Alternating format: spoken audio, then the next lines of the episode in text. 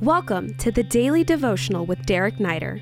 Thanks for joining us as he walks us through the pages of Scripture with a daily word of insight and encouragement.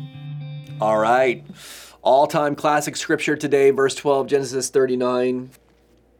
If you have your Bibles, uh, this just stands as great advice. So let me pray for us and we'll jump into the scripture. God, help us. Heavenly Father, help us. God, thank you that you don't fail us. You supply everything that's needed by us to make the right decisions. And uh, we do pray, God, that you'd give us the strength in the hardest moments to do what's right in your eyes. In Jesus' name, amen.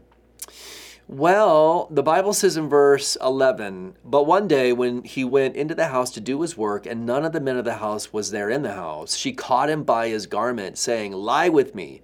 But he left his garment in her hand and fled and got, I love this phrase, got out of the house.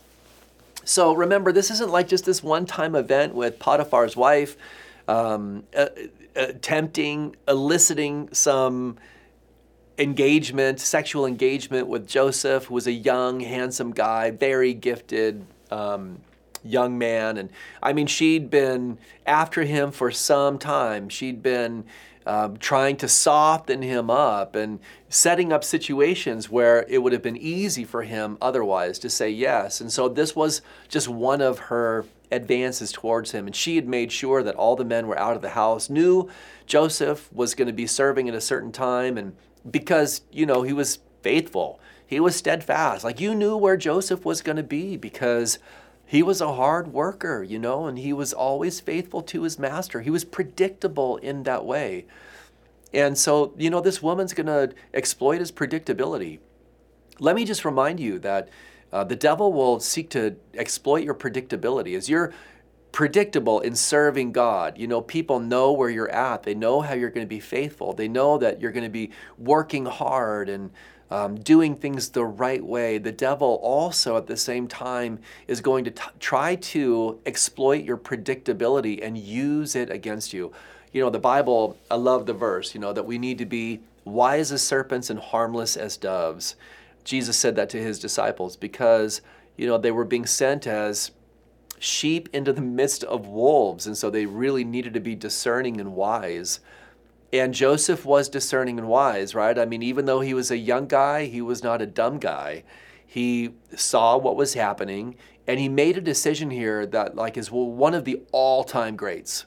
One of the all-time greats. I think like with respect to sin and temptation, it's in the top 3 for sure. Because there's this setup and she's grabbed onto him and onto his garment and he's got a moment, right? He's got a moment. The thing I love about Joseph is he doesn't take time to think about what to do. He's already planned what he's going to do. Because you know, if in this moment he started, he started to like um, think about all the different things that could happen. You know, if he just kind of paused on the situation and thought about poor Potiphar's wife, you know, she's so lost without the God of Abraham and Isaac and Jacob. She needs to be ministered to you know, this poor woman, she needs some help. And so maybe what I need to do is just kind of stay here and linger here in this moment. And you know that lingering in that moment would have been the worst possible thing for Joseph to do. The Proverbs will say sometime later, How can a man take fire into his bosom and not be burned? I think Joseph knew that. He knew it intuitively. Intuitively, he knew that hanging around and even giving his own mind time to think about different ways to handle the situation would have ended up in the wrong place. And so, what does he do? Man, he gets out of the house. He gets out of the house. He runs, he hightails, heads for the hills, leaves his garment with her. I mean, that's how um, extreme his action is here in this moment. He just drops his garment and runs. And I love that, right? I love that because the truth is this it's, it's a wise way of dealing with temptation. The more we hang around and warm ourselves by the fire, the more that we consider compromise and think about maybe how compromise isn't that bad, the more we justify in our own minds because you know there's not just a there's not just an enemy on the outside, there's an enemy on the inside. There's not just an adversary out there seeking to you know catch you in his net, but there is a old nature that loves to sin and loves the feeling of sin. And, you know, when we give time and space to that old nature, we can come up with any crazy justification to do any evil thing. And the only way, the only way for Joseph to get out of this situation was to cut himself off from it, to get out of the house. Maybe there's maybe maybe there's a house you need to get out of.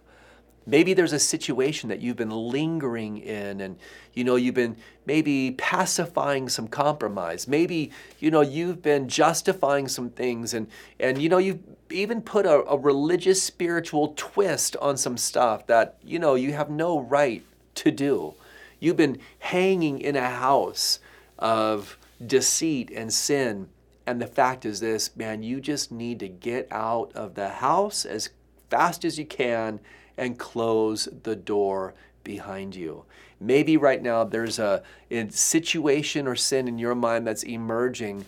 And you know, if it's coming to the surface in your mind, that means that God is speaking to you and He's calling you to close the door on something. I want to encourage you to follow Joseph's example, to be bold enough, brash enough, bright enough, strong enough to make the right decision in this situation. Guaranteed you will never regret it. Have a good day. We hope this podcast has ministered to you. If it has, we welcome you to rate it or leave a review. If you would like to stay connected with Pastor Derek Neider or find many more teachings, please visit awakenlv.org. Click Visit and then choose Pastor Derek Neider. These links are also in this episode's description. Until next time, God bless you.